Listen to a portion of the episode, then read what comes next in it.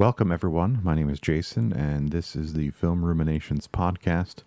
Uh, today, I want to talk with you about the fourth release from the American Genre Film Archive Ed Wood's The Violent Years. Now, if you're paying close attention, this is actually the archive's fourth release. Their third one is the one that would automatically get me a explicit rating. So we're going ahead and I just kind of recorded a little snippet and I buried it on the site. Look for it if you want. Anyways, this is The Violent Years. They're shooting back.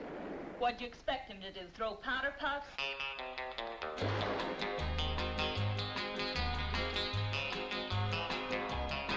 Get behind me, Satan, get behind me, Satan, get behind Do what they say, Cheryl. They've got guns. Yes, Shirley, we've got guns.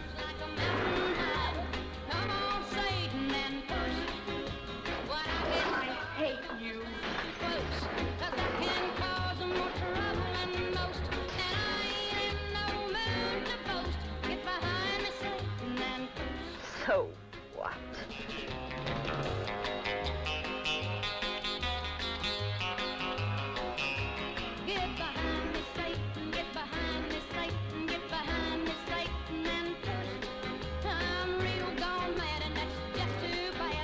These fool kids, when'll they learn? These aren't kids. These are morons. It is directed by William Morgan and written by Ed Wood. Let me go ahead and read it back here. I shot a cop. So what? So say the girl gang thriller killers of Ed Wood's delirious The Violent Years. Written by legendary Hollywood outsider Edward D. Wood Jr., uh, that you all know from Plan 9 from Outer Space. This is the story of Paula Parkins, a good girl gone bad who leads her degenerate teenage Hellcats down a path of gas station hijackings, pajama party orgies, and cold blooded murder. From Wood's patently deranged dialogue to a scene where the gang performs a man attack, The Violent Years is an essential expose on crime, gender politics, and sweater stealing. Remember, this is a story of violence. The special features on this release is this is a new 4K scan from the original 35mm camera negative. It has a commentary by filmmaker Frank Henenlotter and Ed Wood biographer Rudolph Grey. It has some gutter noir trailers from the Something Weird Vault, a scrapbook, and a second feature, Anatomy of a Psycho. I was not entirely sure what I was expecting when I first popped this into the player. I was basing everything on a short trailer that uh, AGFA put out that you heard earlier, and what I was expecting was uh, some white girls that decided to go over the edge of what we would consider common decency, or, or at the very least, what they considered common decency in 1956. And uh, what I got was exactly that. It's a this is another instance where I wonder if it's necessary to say a spoiler alert or to avoid the idea of spoiling anything. It's a 65 minute movie uh, about a girl gang. It feels almost like an industrial that somebody was hired to show in almost like a church or uh, a junior high to try and educate girls on young girls on what might happen would they you know fluff off of their normal everyday life leading to a life of crime especially in this instance of the violent years in which they have a fairly affluent life and everything's kind of going their way. Every year for their birthday the the Paula Perkins their her parents trade in her old car and get her a new car this is a woman who has everything, uh, or so uh, her parents make it appear. Her father sounded like he was the editor of a newspaper, so he's working constantly. Feels bad because he forgot first that it was his daughter's birthday, and second, he you know had a newspaper to run. He could not be there for her birthday party, even though she was, I don't know, 17. And the mother uh, was an important member of society, throwing fundraisers and trying to help the uh, less fortunate people. Uh, I don't know if that was a cover story of her just trying to get her daughter's car away so that she can trade it in for the new model. This this is a girl who appears to have everything and in a 1950s sensibility lost it all both because of her life of crime which did catch up with her also because of what happens to her at the end. I think it's a valuable lesson that if you are interested in in watching this, um, I would I would recommend not letting me spoil it for you. I mean, it, there's not much to it. You get 65 minutes. It, it kind of goes up goes by in a flash. Uh, a few short scenes. This uh, is very reminiscent of like a Herschell Gordon Lewis film. They're you know peers at the time. So that's the violent years and. I'm going to recommend you get all of these AGFA films, and I've, I've mentioned that in, in every episode so far. And this this is certainly not a different situation. It's it's a really good movie. I think it's a really good introduction to the blurred lines of the industrial. You know what? I don't know if everybody that is on here listening is familiar with industrial. I've mentioned it a couple of times. And industrial is a film produced for like a, like a training film for work. That would be an industrial. It's produced by a likely smaller company that's local that hires local talent just to put something together to teach and to explain safety and whatnot to employees. And these are the same kind of people that would produce early political commercials and stuff like that. So that's the feeling that this is. It's kind of like a cautionary tale. Um, it's I don't think it really would have played that well because there's you know in the, in the title, the violent years. There's the, a fair amount of violence. There's zero, maybe not zero, but there's very very little in the uh, sense of blood or gore or anything like that. Kind of plays off almost like a stage play in some instances. So that is the violent years. Uh, written by Ed Wood and directed by William Morgan. Um, this is the uh, fourth release from the American Genre Film Archive.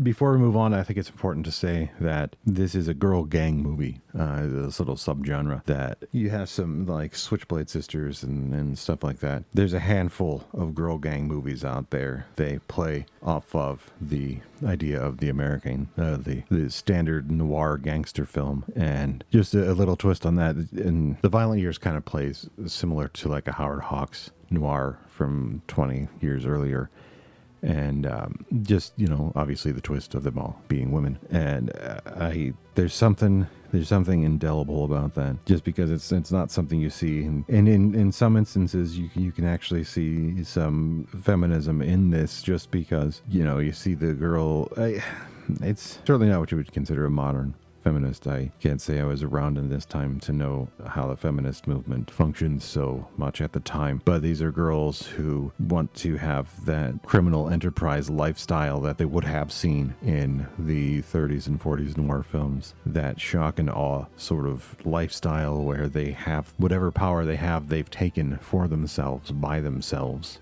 Even though, at least for Paula, it's financed in many ways by her parents, just in so much that she lives an affluent life and can easily reconfigure her lifestyle into a gangster. So that is the violent years. It's it's it's kind of light fare. Now to pair this, I I was trying to find something that seemed relevant but also more tangible. I wanted to keep it in a girl gang pairing, a girl gang double feature, my very first thought was She Devils on Wheels by Herschell Gordon Lewis, which is in the, the Remarkable Feast box set. But I decided instead to try and find something that would be unique to the concept of the girl gang film and that was to find a movie that was also directed by a woman. You know, you have plenty in, in every instance of these girl gang movies, whether or not they, as, as empowering as they may feel. I'm thinking like like The Prisoner, Scorpion uh, 401, and uh, Stray Cat Rock. You know, you feel the empowerment of the woman uh, in this uh, girl gang or woman gang, I suppose. But these are all produced by men. These are written by men. These are going going to be tainted by the assumptions of a man looking at this subgenre of film, this this alternate version of the criminal syndicate. You know, as a as a man, especially and as a male filmmaker, you know, you have years and years and years and and hundreds of pictures to look at for inspiration. And so there's plenty that we could just look at like a noir gang film, but that doesn't really uh, fit my idea of what I want to be able to do with you guys here on the podcast. So what I ended up choosing was a film by Allison Anders from 1993, I believe, called Mi Vida Loca or My Crazy Life.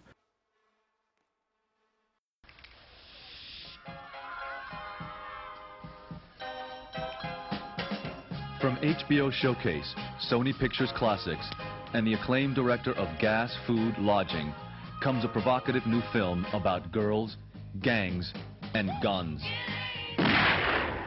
Mi Vida Loca, My Crazy Life.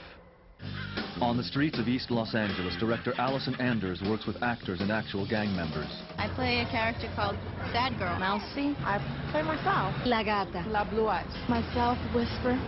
To give an accurate portrayal of life in Echo Park, Mi Vida Loca focuses on the effects of gang violence and the toll it takes on women. Girls, you don't ever throw down with your homegirl over a guy. Guys come and go, they ain't worth it. I'm surprised to hear you say that. You just did time for your guy.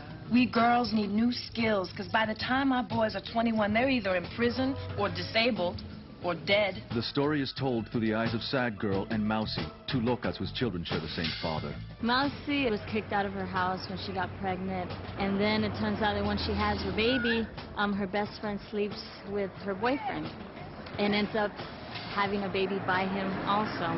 He lied, Flop. You lied. Now I have to kill my friend. I'm scared for her. It's about relationships, and it and it shows that these girls are normal, loving girls, and they're it's just their environment that makes them tough. It is a crazy life. All girls from Echo Park like to say goodbye. This is a film. It's an HBO film, and it, and it feels like that. This is, and it feels like that. This is pre uh, Sopranos or The Wire, so their production quality is a little is a little bit lighter. But let me read the back here. The streets are alive in Echo Park, Los Angeles, alive with passion and anger. Casual moments of love and sudden acts of violence. Gang members, the sad girl and Mousy, once best friends, are now enemies and both have become pregnant by the same man, Ernesto, a local drug dealer. But when Ernesto is murdered by a rival gang leader, the balance of power on the street brutally changes, and it's time to take sides. As Echo Park boys deal with Ernesto's murder by searching for revenge, the Echo Park girls arm themselves for another kind of struggle the struggle to survive. It's, it's very interesting comparing the two pictures. Uh, My Crazy Life, the copy on the back doesn't really uh, do it justice. You start it's, it's broken up into four chapters. You, you start off learning about Sad Girl and Mousy, who were best friends growing up. They talked about how they kind of rescued each other, and everything was going great. Uh, meets Ernesto. They fall in love in their teenage years. Uh, eventually, Mousy gets pregnant, and Ernesto, kind of shirking the concept of fatherhood, uh, sleeps around with Sad Girl and impregnates her as well. And this, you know, brings the clash of the two. And it comes to a head when Mousy and Sad Girl decide to uh, have a fight in, uh, in an alley one evening. And uh, Ernesto says that he will be in both of their corners at one point in time or another.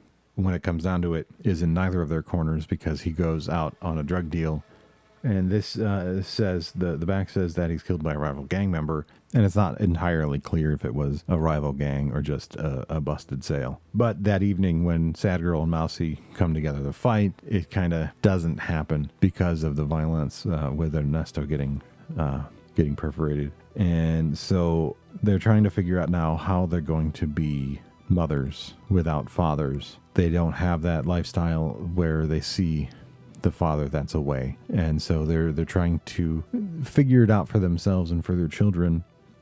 And one day they happen to cross each other in a park and sad girl invites mousy to go and grab a bite to eat. And they're able to come back together when a friend of theirs is released from prison. That kind of sets things up for a female version of the existing gang of uh, echo park. And uh, so the girls start to organize and they have meetings like the the boys have meetings and try and figure out what they're going to do for Ernesto's children and how they can come together as a community to help them. I wanted to choose a movie like this because I think that I as a white guy, I, I was not really raised in gang culture. Gang culture was just on television. I didn't have any sort of education into it aside from what was skewed for the purpose of drama when I would think of gang culture, the first thing I would think of it, between these two pictures is the violent years, where it's just people making trouble and, and, and being violent, having the, the level of understanding like I have now, where most often these people are not just looking for trouble, they're, they're looking for protection and companionship and, and a, a better life. And sometimes all they can see is that gang life. And you get that in my crazy life you get that education, that other side of things, where that's their option. That's really their only option. That, that's what they see. The previous generation is uh, has this gang lifestyle, and that's what they have to go into to have any sort of authority. And it's important to remember that this level of power and authority that they have is, is over like a three or four block area. It's not real power in the modern concept in the world. So this is what they have. This is the the one thing that they have any control over, and and that's what they're fighting to protect. That little bit of life that they have for themselves and for their families. It's a movie that I wish that I saw when I was much younger. Uh, I mean, it came out when I got into high school, so I wish I would have seen it then to have a much better understanding of uh, of what other people's lives were like, so I could have a better appreciation of my own, for one thing but also to have a better appreciation for their lives and, and the struggles that that they're having that are so different from mine. And that's why I think that this would be a, a pretty decent double feature. Um, you go in, it would be the the violent year first because it's that typical uh, noirish gang film that you're somewhat familiar with. You can see the the affluence throughout and just that that classic feeling and sense of what a gang would be like a gangster would be in the the 40s and 50s and then follow that up directly with my crazy life to see what it really is. Uh, i mean there's obviously a 30 year 40 year difference uh, between the two but one can only assume that this gang lifestyle as seen from people that don't actually have that real authority i'm thinking i'm in my head, I, I keep thinking about The Godfather, and you're seeing the, the story of Michael Corleone in that movie. But the other gangsters that surround him, you only see when he's calling on them for help. You don't actually see their lifestyle. So this kind of feels like it's their lifestyle. And I think that could be a very important and educational picture that you can give to yourself or, you know, if you're an older, not really old, getting there to a younger generation to have them better understand that when people talk about white privilege, I see it in this double feature. You know, these are the the first film are girls that have everything that don't need anything, that don't fight for anything, and so they decide to fight just because. And in the second film, you see people that have nothing at all and have to fight for everything. It makes that that first film. It makes those some of those noir films without having any characterization into the people that are in them. But it really makes them petty. That these are just people that are doing it because they can, not necessarily because they have to. That's really the magic, I think, of film. When you can take two things, with both on the absolute identical genre of a girl gang, one produced, uh, written and directed by dudes starring you know white women, uh, the an entire cast of white, uh, and then you go into a Latino film written and directed by a woman, but still. It, it gives that alternate identity to the picture because you actually get the feminine ideals integrated into the story, which is not something that you get in the violent years. Uh, well, you do to a point, but in in in other gangster films and I think that that plays really well together. And uh, the it's only available on DVD, uh, but it's not. Um, it looks fine, but it's not. It's not really difficult to come by. Released by HBO Video, and I, it's one of a few that I wish that they would upgrade. Uh, I don't. It doesn't really need to be, but just if they were to upgrade it, it would at least flag in more people's minds that this is something that they should take a look at. I, I kind of hope that people would get interested in stuff like stuff like these uh, pictures. It's a, it's a it's a good drama film, and it's I think it's worth the time and the effort to watch. And it, I think that one thing that both films have in common, My Crazy Life, uh, a little more so, uh, due to it, it's more accurate. We'll call it. Um, drama. They both end sadly, um, but My Crazy Life much more so. Something to keep in mind if you do watch these. Be ready for, for a bit of emotions and, and, and a, bit of a, a shock ending. That's the pairing for this. This is the fourth release from the American Genre Film Archive. The Violent Years, written by Ed Wood, and Allison Anders, Mi Vida Loca, My Crazy Life. I would like to thank you very much for listening and for sticking with me. And I hope that you are learning about some new pictures that you hadn't been familiar with through this process with me. I'm going to keep going. Uh, the next one I mentioned on an episode of Criterion Now, it is The Sword and the Claw. Again, thank you very much.